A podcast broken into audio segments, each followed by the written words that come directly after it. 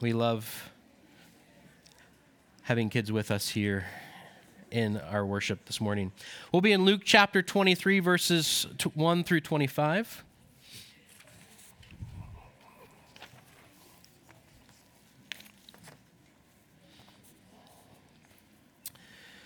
Before we come to our text, you might remember that a few weeks ago I shared that when I was a kid, I liked mysteries TV shows, books, games like the board game Clue. But not only did I like mysteries, but I also liked TV shows and books about court cases. This is way back, but and I'd only watched them on reruns. Okay, Perry Mason. I'm not that old that I watched them in Matlock, Law and Order when it first came out. I mean, after a while, that just got you know old. After what 28 seasons? I don't know how many seasons. Books like To Kill a Mockingbird, movies like A Few Good Men, and the classic My Cousin Vinny. I love to see how lawyers would find the truth, how they would reveal the truth to exonerate their client who is falsely accused. And this morning, we find Jesus being falsely accused. He's been through a deceitfully called trial before the Sanhedrin. Now he stands before the two most powerful leaders, judges, if you will, in that part of the world. He doesn't have a lawyer that will represent him or try to reveal the truth of his innocence. The facts speak for themselves. And these two powerful leaders, Pilate and Herod, both find Jesus not guilty. Case closed, right? Wrong. Instead of setting Jesus, the guiltless one, free, the guilty is set free in his place. And Jesus is sentenced to death death by crucifixion. Let's read Luke 23, verses 1 through 25. Then the whole company of them arose and brought him before Pilate. And they began to accuse him, saying, We found this man misleading our nation and forbidding us to give tribute to Caesar, and saying that he himself is Christ, a king. And Pilate asked him, Are you the king of the Jews? And he answered him, You have said so. Then Pilate said to the chief priests and the crowds, I find no guilt in this man. But they were urgent, saying, He stirs up the people, teaching throughout all Judea from Galilee even to this place. When Pilate heard this, he asked whether the man was a Galilean. And we had learned that he belonged to Herod's jurisdiction. He sent him over to Herod, who was himself in Jerusalem at the time. When Herod saw Jesus, he was very glad, for he had long desired to see him, because he had heard about him. He was hoping to see some sign done by him. So he questioned him at some length, but he made no answer. The chief priests and the scribes stood by, vehemently accusing him. And Herod, with his soldiers, treated him with contempt and mocked him. Then, arraying him in splendid clothing, he sent him back to Pilate. And Herod and Pilate became friends with each other that very day. For before this, they had been at enmity with each other. Pilate then called together the chief priests and the rulers of the people and said to them, You brought me this man as one who is misleading the people. And after examining him before you, behold, I did not find this man guilty of any of your charges against him. Neither did Herod, for he sent him back to us. Look, nothing deserving death has been done by him. I will therefore punish and release him. But they all cried out together, Away with this man and release to us Barabbas, a man who had been thrown into prison for an insurrection started in the city and for murder. Pilate addressed them once more, desiring to release Jesus, but they kept shouting, Crucify him! Crucify him! A third time he said to them, Why? What evil has he done? I have found in him no guilt deserving death. I will therefore punish and release him. But they were urgent, demanding with loud cries that he should be crucified. And their voices prevailed. So Pilate decided that their demand should be granted. He released the man who had been thrown into prison for insurrection and murder. for whom they asked, but he delivered Jesus over to their will. Let's pray. Heavenly Father, we thank you for your word. We thank you for your word made flesh in Jesus Christ. As we come to your text today, Lord, we, I pray that you'd give us eyes to see, ears to hear, to know this guiltless king before us and the ramifications of that for us. We pray this in Jesus' name. Amen. So, two weeks ago, Pastor Alex preached from the account of Jesus on the Mount of Olives in the Garden of Gethsemane. Jesus was in prayer before his heavenly Father and asked his disciples to be in prayer with him. Jesus asked the Father that the cup of God's wrath might be taken from him, but not his will, but the Father's will be done. And he finds his disciples asleep instead of praying, and we were reminded that we are to stay awake, seeking the will of the Father. Uh, and last week, had we had worship together, uh, God had other uh, ideas in mind by uh, sending the storm and uh, uh, the electricity being out. We would have come to the betrayal of Judas in the garden as Jesus is arrested, the betrayal of Peter as he denies knowing Jesus three times, the betrayal of Jesus by the Jewish leaders of not recognizing God's promised one, the Messiah, in their midst. We will come back to that text later on, but to keep in our path to the resurrection next week, we'll continue on this morning. And so we continue in our text following that night of betrayal. This may seem like a strange text for Palm Sunday, which the church typically remembers the triumphal entry of Jesus into Jerusalem, as we've been singing about, as we've been reading about. The crowd shouting, Hosanna! Blessed is the King who comes in the name of the Lord, peace in heaven and glory in the highest.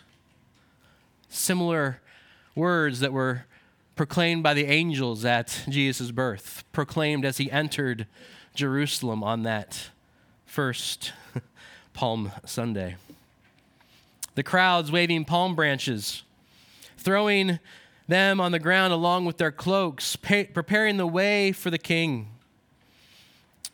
But instead of that scene, we're in the courts of, quote, kings. There is one king at this time, Caesar. These are lesser kings with a life and death decision on the line. And yet, as we look at our text, there are some very interesting similarities to the day that Jesus entered Jerusalem and what his disciples thought was his coronation procession. In our text today, we see a crowd of accusers in verse 1. Then the whole company, that's the whole Sanhedrin and anyone else who was a part of that group, this crowd of people arose and brought him before Pilate.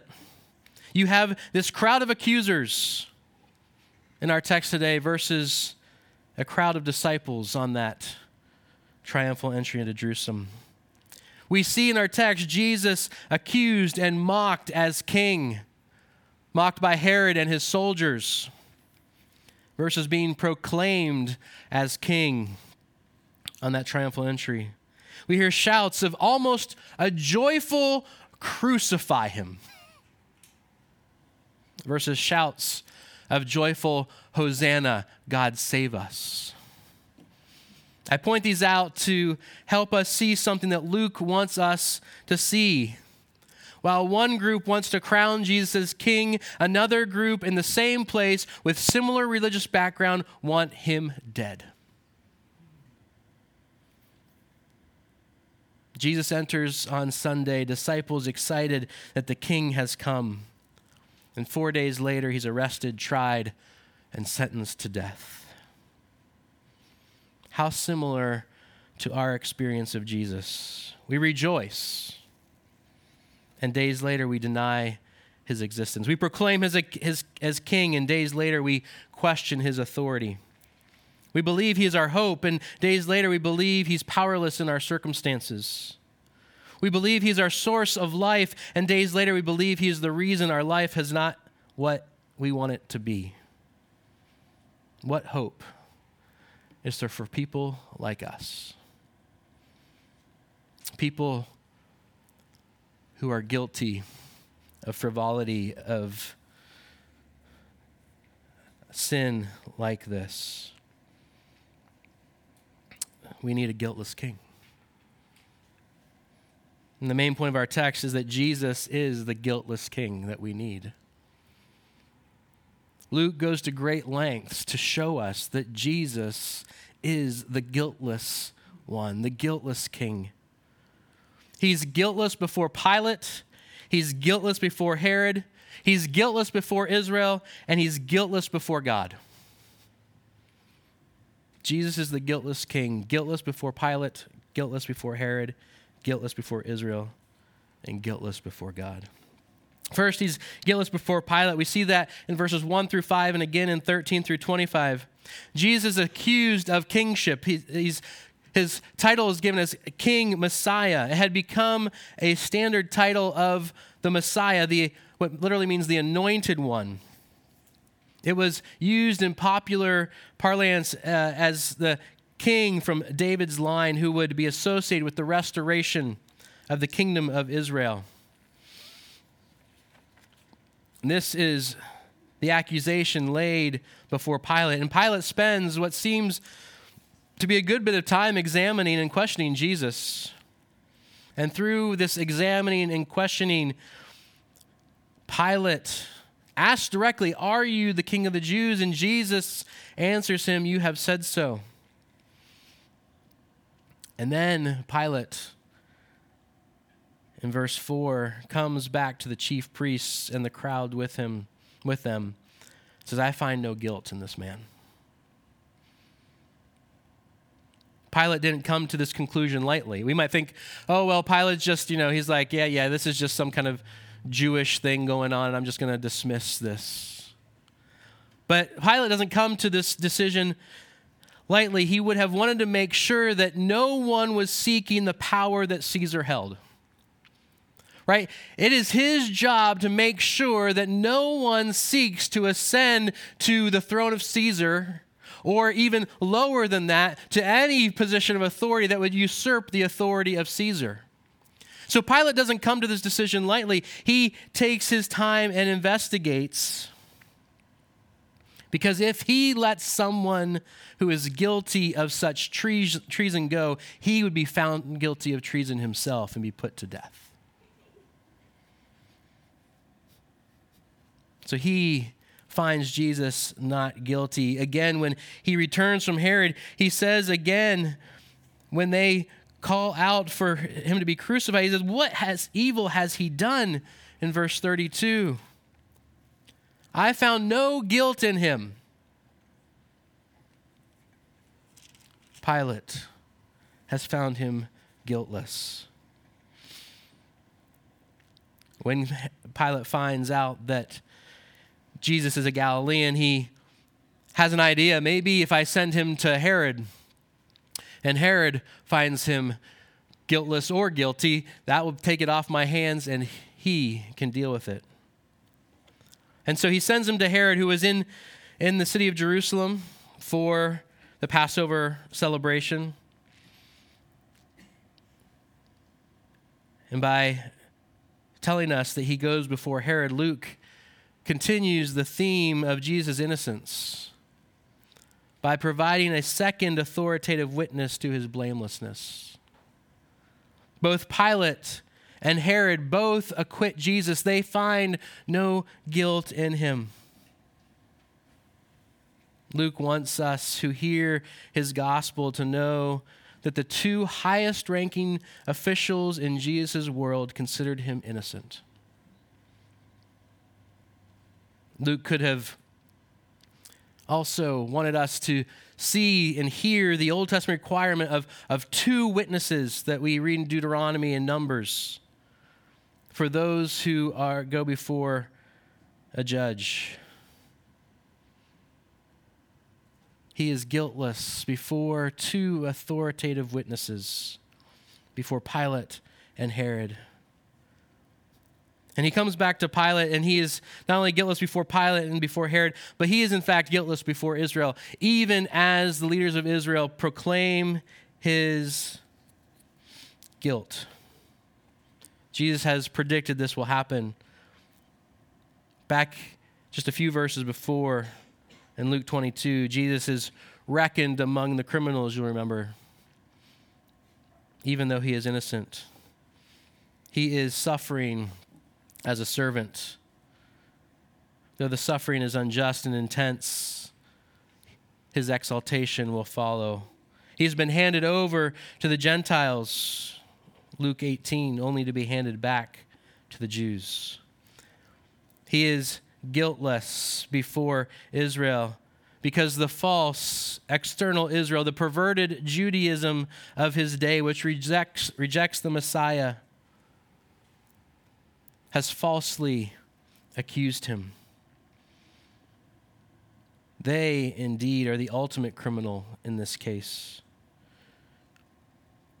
It is to be rejected, this perverted Judaism, in favor of the new, true Israel, which, though based on the faithful remnant of old Israel, is to be drawn from people of all nations. And that is what Luke is pointing us to that this old nationalism of Judaism is becoming the new living people of God of every t- tribe, tongue, nation, and people group. And it will emerge out of, Jesus, out of this new Israel that is being formed through Jesus. And this guiltlessness before Israel should give us pause today. Should give us pause and ask what ways are we prone to a similar rejection of the new true Israel, drawn from every tribe, tongue, nation, and people. Yesterday we had our quarterly presbytery meeting, which is a group of other Presbyterian Church in America churches gathering together in this region and during our time of prayer, Luda Bates, who is the wife of Derek Bates, who was the RUF pastor at Pitt for many years and now is the uh, regional uh, coordinator, is Ukrainian. And she got up and asked that we pray, yes, for Ukraine, but specifically for the Slavic Baptist Church. The Slavic Baptist Church is a denomination of Ukrainian and Russian speaking churches. She grew up in a Slavic Baptist church in St. Louis after her family immigrated from Ukraine. This is a denomination whose churches are primarily made up, as I said, of U- Ukrainian and Russian Christians. And her prayer request, holding back tears, was for the church of her youth not to be torn apart not to split over nationalistic or ethnic priority, not to bow their knee to the government of this world, but in unison bow before the King of the kingdom they profess to be citizens of in Christ. Because what's happening in that church is people are taking sides according to their nationalistic and ethnic background and seeing the other as the other and not as brother and sister in Christ. And it seems pretty clear to us from the outside how bib- unbiblical that is, how anti Christian that is, and yet, like the Jewish leaders, like our brothers and sisters in the Slavic Baptist Church, we too can bow to our own nationalistic priorities instead of bowing our knee to King Jesus the expediency of political intervention by our political party, the priority of our cultural norms, the false hope in a nation that is a quote unquote Christian nation. The list can go on and on. There are all kinds of ways that we can be just like the Jewish leaders. Please hear me when I say this. We can sacrifice Jesus for the sake of our personal, cultural, or national agenda. Do not miss that point, brothers and sisters. Jesus didn't fit nicely into their agenda, and he doesn't fit nicely into ours. And so we're left with a choice. kill the king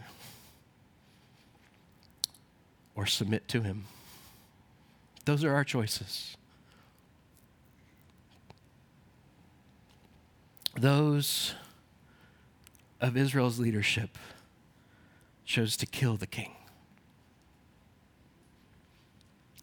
Our call as those who have been drawn to Christ is to submit to the king. He was guiltless before Pilate, he was guiltless before Herod. Ultimately, he was guiltless before God. J- Jesus is shown, proven to be the guilt to be guiltless before man, right? He's been proven guiltless before Israel. They had no no charges that should have been brought against him. He's guiltless before Pilate, guiltless before Herod. But Luke also is showing us that because he is guiltless before the authorities of this world, he is guiltless before the authority of the world. He's guiltless before God. And the apostle Paul makes this explicit in 2 Corinthians 5:21. God made him who knew no sin to be sin so that in him we might become the righteousness of God. This sacrifice of Jesus at the altar of injustice is the ultimate expression of God's love. That the guiltless king dying for you and me is the ultimate expression of God's love. Amazingly, in the midst of incredible injustice, God can design a means of victory. Jesus' death means the possibility of life for another. No matter how severe the sin, release is possible through Jesus' death. Jesus is the substitute, He is the guiltless one for the guilty, the guiltless one for the sin- sinner. And Luke shows this so explicitly in our text. Right? Barabbas, the insurrectionist, the murderer, is set free. And Jesus dies in his place. Jesus' death and Barabbas' release makes a portrait of the exchange God engages in to save sinners like you and me from the penalty of our sinful ways. Each one of us is Barabbas, awaiting what is justly our that we deserve. And those who come to this realization, we now experience forgiveness through the blood of Jesus, through his death in our place, the one sacrificed on our behalf. Jesus has purchased his church, his people, you and me, through his own blood. And what the Old Testament alluded to, the New Testament writers will explicitly say about Jesus that Jesus died unjustly. The just one, the guiltless one, died unjustly for the unjust to make us just. He was guiltless before Pilate, guiltless before Herod, guiltless before Israel, and guiltless before God. One last thing to leave us with this morning. In light of what we see in our world, in light of what we experience, I just prayed for our brothers and sisters at Covenant in Nashville. When we look around us, we might see things that scare us cultural changes, political manipulation, misapplied science, technological advances. All these things can scare us. All these things that we experience and see in our world, and the list can go on and on. But we desperately need to know that someone is in control.